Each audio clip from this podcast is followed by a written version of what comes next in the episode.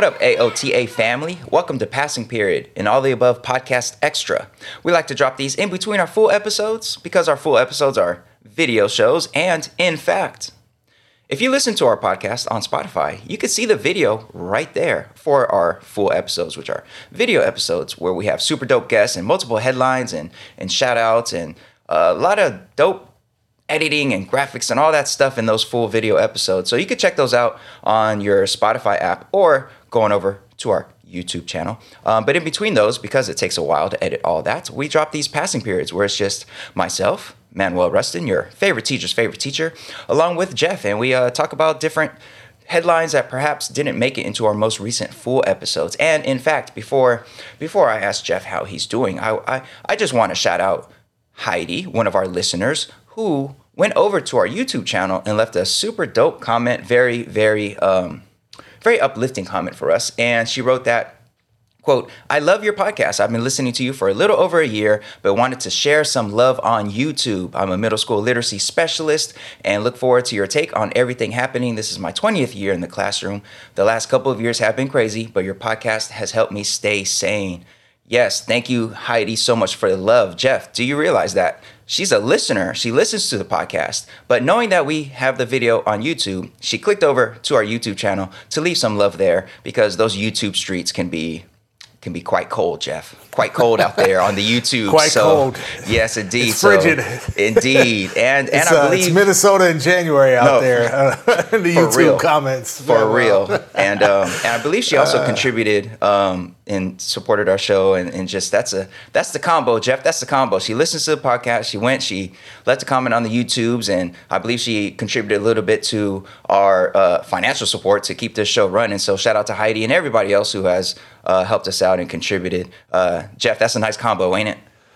It's a great combo. I want to second the uh, the shout out there to Heidi. We we see we appreciate you very much. And uh, Manuel, I'm also going to add we had a, another member of the AOTA family who um, who gave us some some love. Uh, you know, in the Twitterverse uh, this week, we got a shout out Emily's son. Um, Emily, uh, so Manuel, this is going to also reveal that I'm just old in many ways right here. so I still use Pandora, which I get clowned Man. for all the time. I didn't even know they still had Pandora. I didn't even know that was still like there. Okay. Oh, it's humming along, and and I have many a good playlists on Pandora that I just don't want to abandon. Okay, so I just have the like free Spotify account, so I don't really use Spotify, and I don't get to do all the cool Spotify stuff. But whatever Spotify is doing right now, where everybody's sharing their like top songs and artists of the year and all Yeah. that stuff, whatever that's called, because I'm old and I don't Wrapped. know. Spotify Wrapped. There you go. So, uh, so, so moving on from my oldness, uh, Emily shared her Spotify Wrapped uh, podcast, and have to say, Manuel, who the number one podcast was on her list. All of the above, beating out the likes of the New York Times, NPR, and some other publications that, that will not get named right now. But just want to say uh, that's a beautiful thing, and thank you, Emily, for for the uh, the love and the recognition. Yeah, that's super dope. That's yeah, that was incredible, incredible, incredible. Uh, thank you so much, all of the above family, uh, for your support. We definitely appreciate that. Being full time educators and running the show and just life and all that stuff, especially in these times, uh, quite difficult, quite difficult. So, thank you so much for that. If you are brand new to our show, if this is your first time listening to an all of the above episode, um, just a, a reminder: these are passing periods here. We don't have any guests today. This is just Jeff and I talking about some stories that maybe didn't make it into our most recent full episode. But our most recent full episode with um, Ken Shelton went, man, Jeff, I have received some great feedback from a lot of folks about just how powerful that discussion was with Ken. And um, of course, the episode before that with Michael Essien and and just, yeah, I mean, y'all could scroll through. Y'all could scroll through your feed and see all the all the dope guests that we've had over over time. So yeah, good stuff, good stuff happening over here as we continue to try to build a more humanizing, a, a better, a more loving school system for for children all across the nation. And with that, Jeff, um, what's going on in the news, man? So I mean, I'm I'm just feeling all the love right now. So I'm assuming public schools are feeling feeling the love as well. So do we have maybe a headline or a story about um, the love that's out there for the public school system? uh, it depends on how you look at it, Manuel. Uh, so we do have a major story uh, that is in the news this week. I guess I wouldn't call it a story. We had a major headline grabbing opinion piece in the news, ostensibly, okay, allegedly written by one Michael R. Bloomberg billionaire who's become even more of a billionaire during the pandemic. So we'll, we'll you know, hold that thought for a moment. Um, also, former uh, three term, because he bought a third term, mayor of New York City, former abysmally tragic presidential candidate, and uh, current backer of charter schools writ large. Okay, so Bloomberg uh, and his philanthropic op- operation gives away a lot of money. So, you know, for what it's worth, credit to them, I guess, for that. But um, his philanthropy announced is giving away $750 million to promote charter school expansion, operations, growth um, across, uh, in theory, across the whole country, although I'm sure they're going to you know, have some targeting of resources here that's not really captured in what uh, in what he wrote. So, uh, bombshell um, headline grabbing piece in the most fitting publication that it could appear in, Manuel. Okay, it's in the Wall Street Journal. Okay, so billionaire uh, Mike Bloomberg, who owns you know a, half the national media or something like that, um, has some policy people, a PR firm, and maybe a college intern or two write a piece for him that he gets to put his name on. And I'll put money on that. I got no evidence, but come see me, Mike Bloomberg. No way in hell he wrote this piece at all. I, I would put. I'd put ten dollars on like, did he even actually see it before it, it was published? But um, you know, let's let's give him credit for at least that signing off on it. Uh, but you know, bought his way to a um, much longer than usual uh, piece in the Wall Street Journal, uh, where he eloquently waxes about the failures of American public schools and the tragedy of the unions, teacher unions specifically, that are uh, the root cause or one of the root causes of that failure, and uh, waxes poetically about the, um, the fact that we have a proven alternative, which is charter schools, for which he conveniently cites one example, uh, the Success Academies uh, in New York City, which I have some uh, plenty of interesting personal thoughts about and some experience with. And, uh, you know, the, the piece starts with a very simple sentence, Manuel American public education is broken.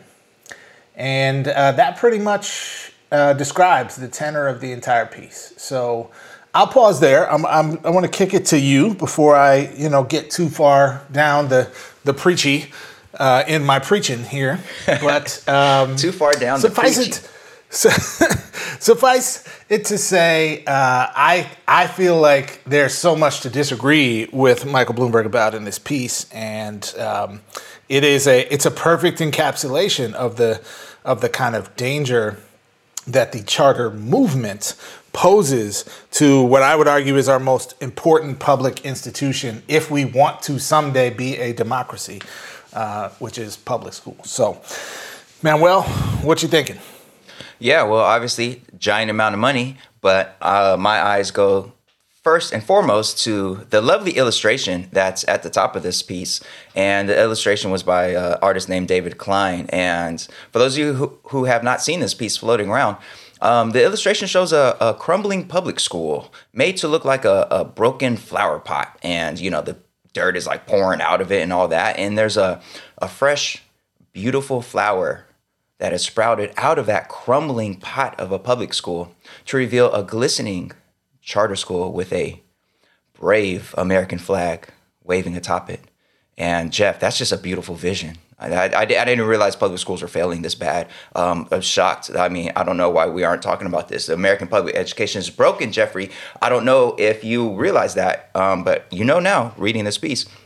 And I'm just thankful for billionaires to come in and and to save it. So you know, I, I had been wondering why Michael Bloomberg doesn't pay much taxes. Uh, this billionaire, who's uh, evidently like the top 20 richest person in the world, something like that, something up there, multiple, multiple, multiple billions. Um, according to ProPublica, his um, the amount he paid in taxes, his his tax rate is about 1.3 percent. And you know, I was wondering why isn't he paying more taxes? Now I know Jeff is because he wanted to save money to bravely save the public education system by having this 750 million for charter schools. Yeah, as a very proud public school educator, uh, this is my 18th year in the classroom, and I just fully, fully believe that public education is a non-negotiable. Like there cannot be a functioning, healthy society, uh, particularly a democracy, um, when you don't allow everybody to have access to high quality free education. I just really believe that this institution is one that any nation that is serious about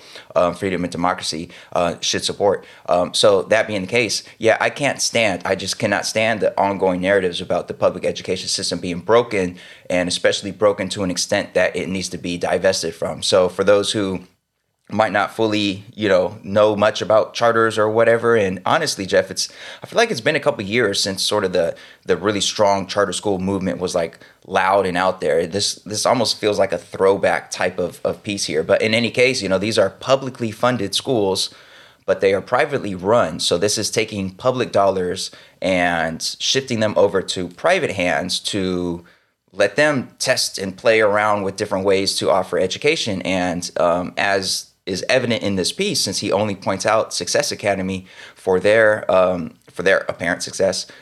A lot of charter schools, a lot of charter schools do not make it. I think something around the neighborhood of like half of charter schools don't make it, and the ones that do make it largely is because of how selective they are able to be with their enrollment. So, as a public school teacher who takes any student at any time of year who comes into my classroom, regardless of what happened uh, regardless of what circumstances place them in our school in the middle of the year or whatever. Like I just believe that that's that's our our duty. That's our uh, our charge is to support every single student who walks through our doors. And a lot of these most successful charter schools, I mean, we could go on and on about this. You probably would know more about this than I do, Jeff, because you uh, worked in New York City before, where a lot of these really successful quote unquote charter schools um, are at. But like a lot of these charter schools are able to have a wait list and have particular rec, uh, particular requirements that make it so that those teachers at those schools aren't going to have a student pop in in the middle of February who maybe just got expelled from another school or maybe got a new housing placement because they're in the foster system. They're just not gonna. They just don't have to deal with those sorts of things. So um, if we want to dig into the details, Jeff, we we can certainly do that now um, because yeah, this throwing money at charter schools and and using the pandemic as an excuse to like speed up the the means by which public schools traditional public schools are divested from yeah, this is this is trash. In his piece, he starts like early out after that American public education is broken line. Um, he goes into the pandemic and how students have experienced severe learning loss, and he says severe learning loss quote because schools remained closed even when vaccinations were available to teachers. So that you know goes right through to the uh, you know talking points from those folks who were demanding schools to open even when it wasn't safe and all that. And it's just a, a whole lot of learning loss rhetoric, a whole lot of public schools are failing rhetoric, a whole lot of test scores haven't gone up in decades rhetoric. And because of all that, let's build up these charter schools, let private groups run schools. And Jeff, that's just a, a not not a path towards high quality public education for students across the entire country, no matter where they live, no matter um, all that. So yeah, man, it's it's really really trash. The the the illustration is comical. It's really really hilarious to me. This public school in a, a flower pot that's like broken, and this brave charter school sprouting out of it. But yeah, man, I'm not a fan, Jeff. I'm not a fan. Yeah. Yeah, no, I uh, I'm not a fan either uh, of this you know, of many things that are going on in this piece right here. Okay. So there, there's literally probably 20 things that are said in this uh, in this piece that I just I think are like either the hypocrisy is just dripping from his mouth uh, as he's saying these words, um, or are just like manipulations of, of, a, of a more complex truth, or just kind of outright a little bit ridiculous, right? Um, there is one point that I think he is actually right about that, that we should explore a bit, but first we just need to like chop this dude down a little bit and uh, and break down break down, excuse me, some of these uh, these points here. So, um, as you said, the the sort of typical like, well, let's look at the NAEP scores. The NAEP scores aren't moving. America's not going to be competitive on the you know on the PISA or the you know these international assessments. So we have to destroy public education and rebuild it into something else. Is funny because none of the countries that we love to compare ourselves with, like Finland and you know Taiwan and you know these other very high performing um, school systems around the world, are doing what Michael Bloomberg is talking about, right? Like none of them right. are are saying, you know, what we need to do is just have charter schools everywhere, and that's how we got here, right? Like actually, most of those countries do the opposite of what people like Michael Bloomberg want to do. They have very robust social welfare states. They have lower poverty rates and certainly much lower child poverty rates than we have. And they pay teachers more. They value the profession of teaching more. Teachers teach less in terms of hours of the day spent in front of students and have more and hopefully adequate, but certainly vastly more time to actually do the work it takes to be good at their job during their day. And they don't have to just bring all that work home with them to work nights and weekends and burn themselves out so they leave the profession after a few years. So it's kind of ironic that um, you know they use this piece of evidence to like compared to all these other countries, we're not doing as well.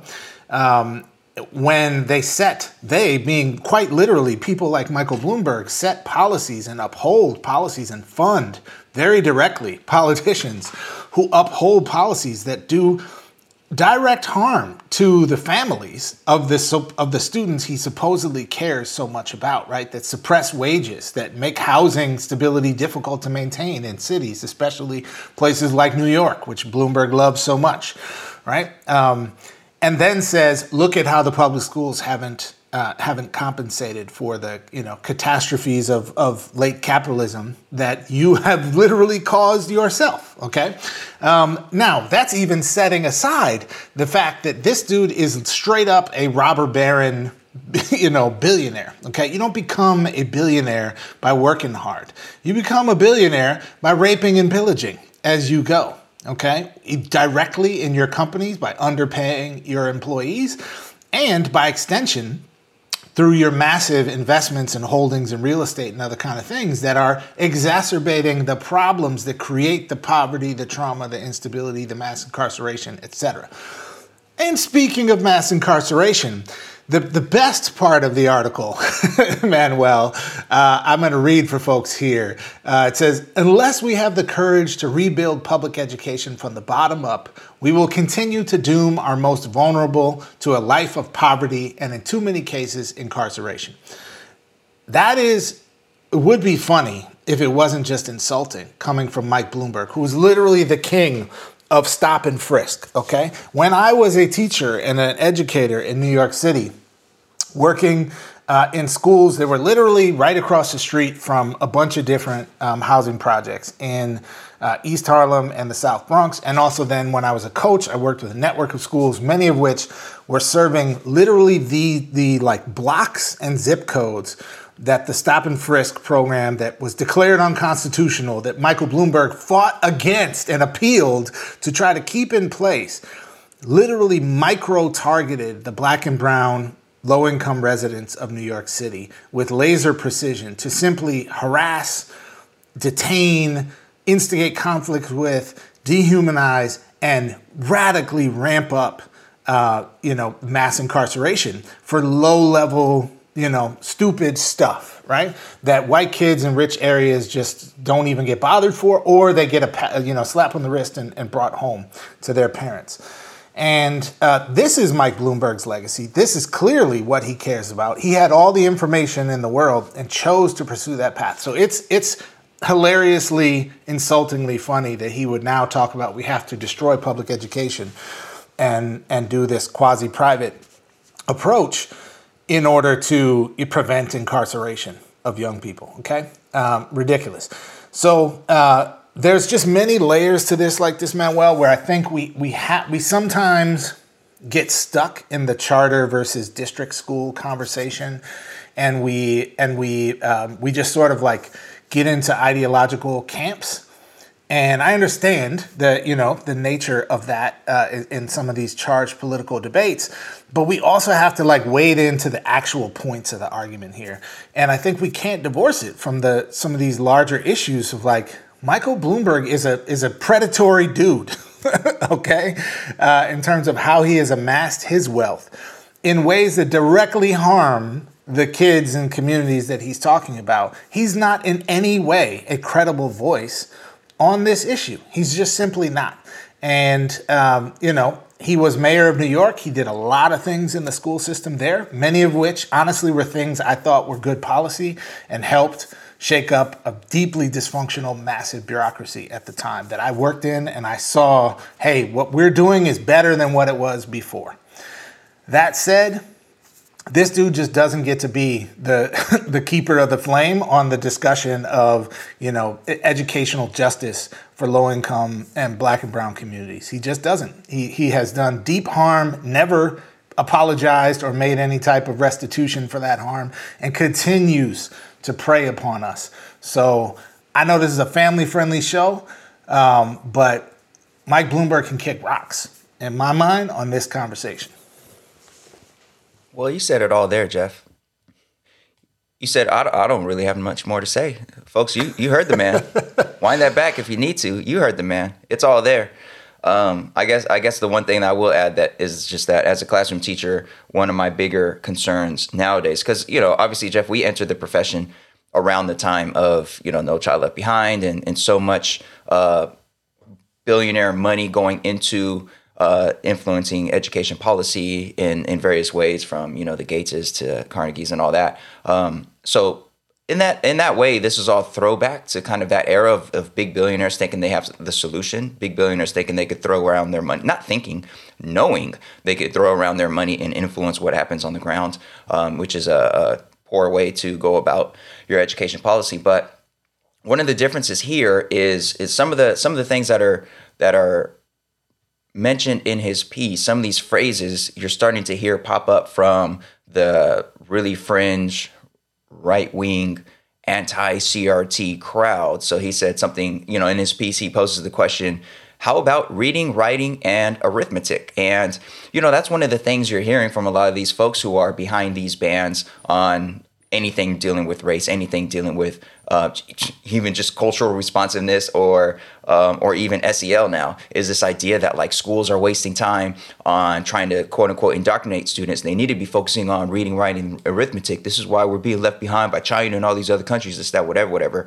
And when you have a big billionaire um, helping to contribute to the narrative that public schools are failing and that they're failing because they don't know what they're doing and they should be focused on reading writing and arithmetic that really helps support this this other movement against public schools which is this movement to um, hold up white supremacy and to continue to uphold the status quo. And one concern that i have as a classroom teacher is sort of the the coming together of those those two folks. And, and you know maybe it's not two different factions. Maybe they're one and the same all along but you're the attack on public schools it's not just the classic like public schools aren't doing enough to move test scores attack anymore. It's now also the uh, public schools are indoctrinating our young people attacks as well. And the coming together mm-hmm. of those two attacks the the impact that that can have as more and more folks actively um, pursue spots on school boards to you know strip away whatever they what they consider to be critical race theory inspired stuff. And as as all that happens it's just it worries me that the attacks on public schools will get continue to get stronger in a point where it's like real tangible changes uh, to what students are receiving as um, you know education services. And that that part to me is the element. Now he himself to be I guess fair, I guess whatever. In his piece, he does he doesn't bring up anything related to uh, CRT or cultural responsiveness or anything like that. Uh, he does, you know, prop up black and brown folks as like, you know, the folks he's concerned about and he wants to close that quote unquote achievement gap. Um, but, you know, he himself doesn't point to uh, diversity, equity, inclusion initiatives and things like that as being problematic. But if you see who has amplified his piece, at least just looking at Twitter, uh, looking at folks who like quote tweeted his piece and had their own little commentary. A lot of the folks who are in support of it are also those folks that are uh, very much saying public schools are just indoctrinating our kids. Kids aren't learning anything useful. They're just being taught to hate America, this, that, whatever. So um, if that's who's supporting his his his his move here, then that tells you that there are dangerous uh, dangerous days ahead in terms of the ongoing attacks on our public education system. And we need some strong leadership to like hold up and and just like defend public schooling as we know it. And we're just, I feel like we're just not getting that from um, prominent enough people. I feel like, generally speaking, for example, I don't think um, the Biden administration is doing much to like really, really defend public schooling and combat these attacks on critical race theory and all this stuff. It's kind of just like crickets. So, yeah, man, yeah. dangerous stuff. Yeah. I, I absolutely uh, think you, you hit on a very important point there, Manuel. That um, that yeah, that we there is a uh, there is a largely bipartisan consensus, I think, at, at that level of government that um, that is that ranges from on the sort of centrist Democrat side, um, just like not caring much about public schools which I think is kind of the stance of the Biden administration. It was the stance of the Obama administration as well. Like the the window dressing is there, but the real like uh, fight for public schools as a as a bedrock institution of democracy was absolutely not a, you know a major commitment, right? Um, and they did like real structural harm with Race to the Top in terms of uh, incentivizing states to remove their caps on charter expansion and that is like very clearly there's no there's no ambiguity. We don't have to wonder about motivations here right? Like that is very clearly the strategy that folks like mike bloomberg um, and his sort of class of people have taken to say we're not going to be able to just get rid of public schools right away but what we're going to do is cripple them and then grow charter schools and then wage a public uh, you know PR campaign that tells people, see, look how bad the public schools are. We you know we need more charters, right? Um, and they've been largely very successful in that, despite the numbers that you talked about in the beginning that that show that like, especially when charters are asked to do the same work that their public district schools were uh, previously doing in places like New Orleans, right, which was like the weird neoliberal fantasy zone where like we're just to erase the public school system and replace it all with charters. What do we see? Largely the same results that we saw before. And that's not to pat ourselves on the back for that right? That's to say like this this is messed up. Things need to change. And maybe the, maybe we have to think about this problem differently. Because even when folks like Mike Bloomberg got their dream they couldn't produce the results right? Because you know what? Poverty does matter. And structural racism and oppression, and environmental racism do matter. And if we're going to solve this challenge we face in uh, seeing the kind of public education that we know the students and families that we serve deserve, we're going to have to take a more kind of interdisciplinary approach, right? We're not going to be able to just simply do what folks like Mike Bloomberg are advocating here, especially by highlighting, you know, like the Success Academy network in New York City uh, and just say like you know what poverty environment structural racism historical stuff you know police violence all these things don't matter we're just going to have great charter schools and then all these problems will be fine. It'll be the beautiful meritocracy of american capitalism that that we, you know that we all know is the right way to do everything uh, you know and, and we'll just solve all of our problems that way right? Like this is the idea that they're going for that they're selling to us. This is their path forward to weaken and ultimately, you know, hopefully, hopefully in their eyes, destroy um, public education. And man, well, I have to say, I, I do some work with charter schools uh, in my consulting practice. I know many great educators who run charter schools. Um, and I've been to some charter schools where I'm like, this is a great school. I would definitely send my kid here. Right. Right. For sure. Um, so we, I don't I don't think we can just paint charter schools with one uh, you know broad brushstroke. However, what I feel like is lacking from folks on that side is the is the recognition that like your movement is being used, is being weaponized against the traditional public school system, and we can't we we simply can't ignore that fact, right? Um, so I'm not saying we should close all the charter schools and and you know have a war against charter schools, but we have to think not in the way that a philanthropist thinks, which is like, what do I want and what's in my interest? We have to think in a democratic way, which is like, what's in the interest of society and the community? And uh, how do we protect institutions that are fundamental and important as public institutions, not quasi private institutions? And uh, I, I've seen very little willingness from charter folks to like go there, you know, yeah. Um, and just outright weaponization of, of that movement by people like Mike Bloomberg in, in exactly this way. Yeah, yeah.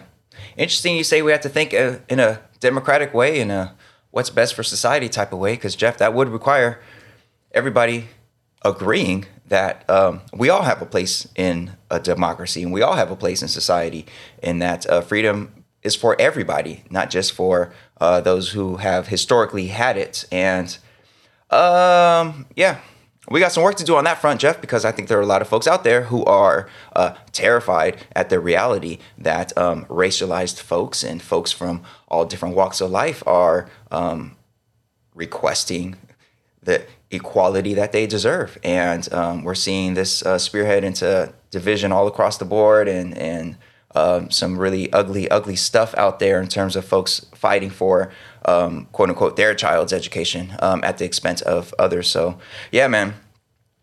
What's new? What's new? There's a lot, a lot going on. A lot going on in the sense of, um, you know, hard work to do, hard work to do, but not work that we are not capable of, not a struggle that there's no struggle ahead that we're not capable of, of finding success in. We just got to continue to um, fight that good fight and um, help advocate and help educate folks as to what's happening. Just like you just did, Jeff, for a lot of folks who maybe didn't have much of a uh, lens on Mike Bloomberg and his history and and what he's really about. I think you really laid that out quite clearly for folks.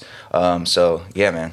Hey, before we before we wrap on this, man, well, yeah. I, there's one piece of this that I that I actually think Bloomberg is right about, and um, is a persistent vulnerability for those of us who care in who, who really care about public education, not quasi public education, uh, which is the the sort of um, the point he makes that like teacher unions' job is to care about their members, not to make education policy, and that often those two things can come into conflict, right? Like the interests of students educationally and the interests as they are often framed in typical collective bargaining negotiations of educators. Now, I think the way Bloomberg frames it is like we should, you know, the sort of quote unquote students first and to hell with the educators. They're just like, you know, factory line workers and, and we'll do whatever we tell them to do. It like is obviously problematic in my mind. Um, that, you know, like the these they are putting these as juxtaposed values that I don't think have to be juxtaposed, right? Like the interests of teachers and students converge or should in an ethical practice converge more than they diverge.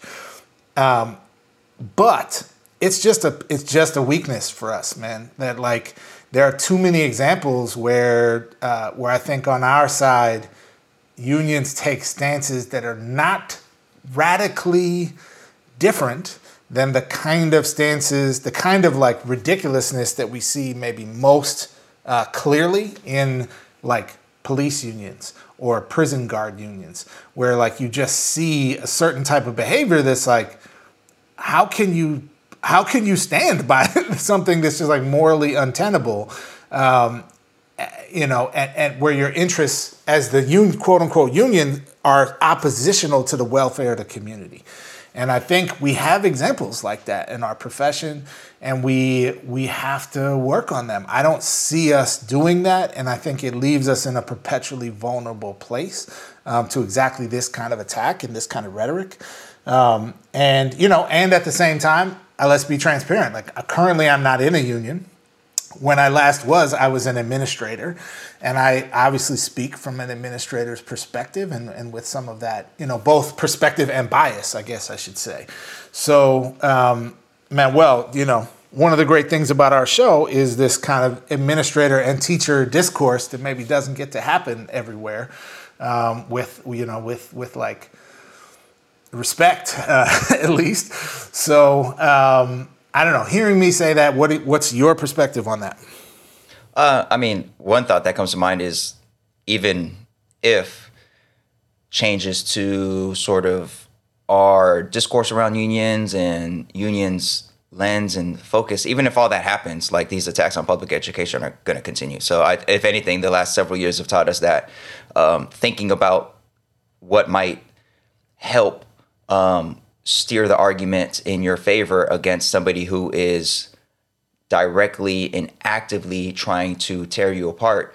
Yeah, they don't. That stuff's not going to make a difference. He'll he'll find some other angle, and those out there who who fight against public school, the public school system as it exists, they'll still continue their fight and they'll find something else. So like, yeah. So immediately, my main thinking is that well, perhaps, perhaps um, we have that area of vulnerability in these discussions when you point to particular activities that um, unions have done or particular policies that unions have advocated for. But to me, that's like like such a small bit of it in terms of the larger question about the attack on American public education generally. And then and then the other thinking I have is that it's largely thanks to my union. It's largely thanks to unions, uh, period, that like my school doesn't experience the amount of attrition and the amount of just challenges that a lot of these charter schools that shut down do experience. A lot of teachers at these charter schools that are on the half of charter schools that fail and shut down. Um, a lot of it is the the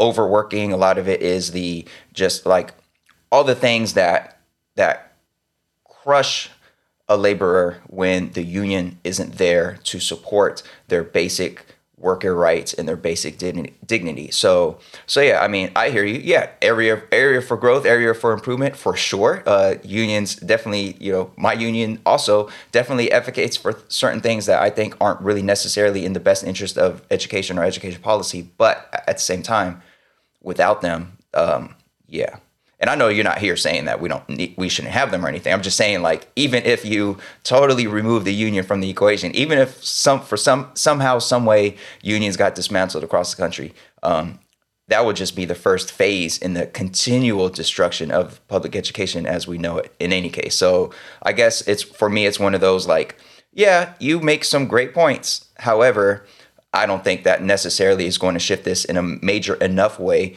as to uh, lead to a more robust, high quality public education system nationally, not in the face of these kind of billionaire attacks. These billionaires like to attack Jeff. They got all that money. Why don't they just go somewhere and just just freaking chill on their yacht, yeah. man. Why do they insist count, count on your, crushing count everybody your private else? jets, Bloomberg. Count your Seriously. private jets, man. Leave us alone, man. Uh, yeah, no, I I hear you, man. I, I honestly, if I could like snap my fingers and have one thing in education, I mean, there's probably a million things that would be that one thing, but like, I I want so desperately because you're right. I'm not like objectively, I'm not an anti-union person. I believe in in the importance of unions, and you know, frankly, the reason we don't have 75 kids in the classroom in the hood in this country is because of unions. Then no, you know, right. it's not because of the goodwill of policymakers. Um, so I, I recognize all that. And there's just so many moments where I'm like, damn it, we shoot ourselves in the foot on stuff like this. And there's no reason we should cede the ground of like, what does good educational practice look like? How do you operationalize it in the school? There's no reason that people like Mike Bloomberg should be seen as the authority on this issue. Like, this dude is a clown and doesn't know anything really about this. Um, and uh, frankly has like hostile ideas to to yep. the na- you know the notion of public school as an institution. So, um, you know, it just it frustrates me a lot that I feel like we we have not created and and sort of t- seized the mantle uh, on this issue. I, you know, we've talked about this a few times over the years on the show, but I, you know, I just feel like ah, we this is within our control, within our grasp, and we don't do it. And I think too many times our our unions like undermine efforts to do this by, um, you know, by just like feeding into uh, to you know the the fodder for this kind of attack. And it, it frustrates me. So i know it's complicated but i'm also like man we can do better and we need to do better. Yeah yeah. I hear that. I hear that. And um, folks as we said at the start of the the show today these passing periods we drop them in in between our full episodes because these passing periods don't require nearly as much time to edit and produce as our full episodes um, which have the video component and that being said, I'll be transparent with you. We are recording this on December 4th, on Saturday, December 4th. And we would be remiss if we did not, um, for one, acknowledge that December 4th is the, the date upon which Fred Hampton was murdered. And I can't help but think what these last 52 years would have looked like if so many of our leaders in the 60s, particularly the young leaders of the, the, Black Panther Party across the nation, including Bunchy Carter over here in Los Angeles, um, what these 52 years would have looked like if those young leaders with so much love for the community and so many great ideas for supporting the community and lifting com- the community were allowed to to lead and to work towards liberation of their community um, versus being gunned down uh, by um, by the United States of America. So, Fred Hampton, shout out to Fred Hampton, rest in peace for sure. And also, this December 4th, we are recording this as headlines are popping up on my phone about the parents of the most recent school shooter being arrested. So, we definitely want to acknowledge and send our love and support to the families of the victims of the sh- shooting in Michigan. And sad to say, we've been recording the show for a very long time, and there have been many school shootings over the course of the span of all of the above. And we tend not to spend a lot of time on the show talking about them. Although, I mean, we certainly have had many uh, do now stories, many news stories in our full episodes related to um, ongoing disputes about what to do about school shootings. And in this case, I don't know what you want to say about it, Jeff, or if you have much to say. I am pleased to see that the parents have been arrested. I mean, that's, I guess, the wrinkle in this particular case that I think keeps it in the news because there have been so many school shootings that, like, are news for one day, if that and then just like fade away. And for this one, I feel like it's only still in the news. I'm only seeing notifications in my phone around it because in this case, the parents were found to be so grotesquely irresponsible that charges were pressed and the parents withdrew 4,000 from an ATM, which, wow, 4,000 just straight up ATM withdrawal. Um, and we're on the run and we're just arrested. So I think that kind of elevated it in the news cycle, which is really, really tragic because it shouldn't take the it shouldn't take all this extra stuff to like actually have it be a a real news story that gets attention. But sadly, we have had so many of these of these massacres on our school campuses that it kind of takes a new wrinkle like this to it for it to even stay in the news cycle for more than a day. So yeah, love and all that to the families of those victims. And that's, I got no other words on that, man. Yeah, no, I, I would just echo that, Manuel, and also extend uh, just some, some, you know, hugs from afar to all the educators in, uh, you know, not only in, uh, what is it, Oakland, Michigan, um, but also across Michigan, where I, I have been hearing reports that like lots of schools uh, in Michigan were closed at different points this week because of additional, you know, threats or concerns about about violence and like that. It's just it's hard to be an educator and to carry that in you know that type of uh, emotional weight um, and hold safe space for young people during that time. And you know, the last thing we needed at this point in history is like more heavy emotional labor labor for educators to take on. So, shout out to you know all the educators across Michigan who are. Um, who are doing everything you can to uh, to keep kids feeling safe at a time that already feels uncertain and and um, you know props and respect to you all. I hope you know. I hope some healing comes uh, comes everybody's way soon. Yeah. Absolutely. All right, folks. The um, Thanksgiving break that feels like a month or two ago already um, may or may not have impacted the calendar. So next Saturday, next Saturday, you may or may not receive another passing period as we prep for the next full episode with a uh, super dope guest um, who is a long supporter of the show, actually, who will um, be joining us in in some time, maybe a week or two. So if you get another passing period next weekend, it's because we are working hard on the full episode. And in any case, you're always going to get something uh, each weekend from all of the above because we keep it rolling, whether we have our full, um, you know, whether our our real life as educators uh, interrupts or or not, we still keep it rolling. So we will catch you next week right here. If you haven't already, uh, like, subscribe, thumbs up, whatever whatever your platform has for positive feedback hit that because we uh, very much appreciate that. And we are two, I think, just two YouTube subscribers away from the next, like, I think from 900, I think is around where we're at. So yeah, head on over to our YouTube channel and subscribe. Even if you don't really spend time on YouTube, um, go ahead and subscribe to us just in case. Just in case one day you're scrolling through the YouTubes and uh, want to get some really dope educational content um, right there for you. So with that all being said, we love y'all. We hope this is a fantastic week for everybody uh, December, December time. Semester's wrapping up for for a lot of us. So yeah, hang in there, keep doing the good work that you're doing. And uh, for now, it's time for you to go ahead and get to class.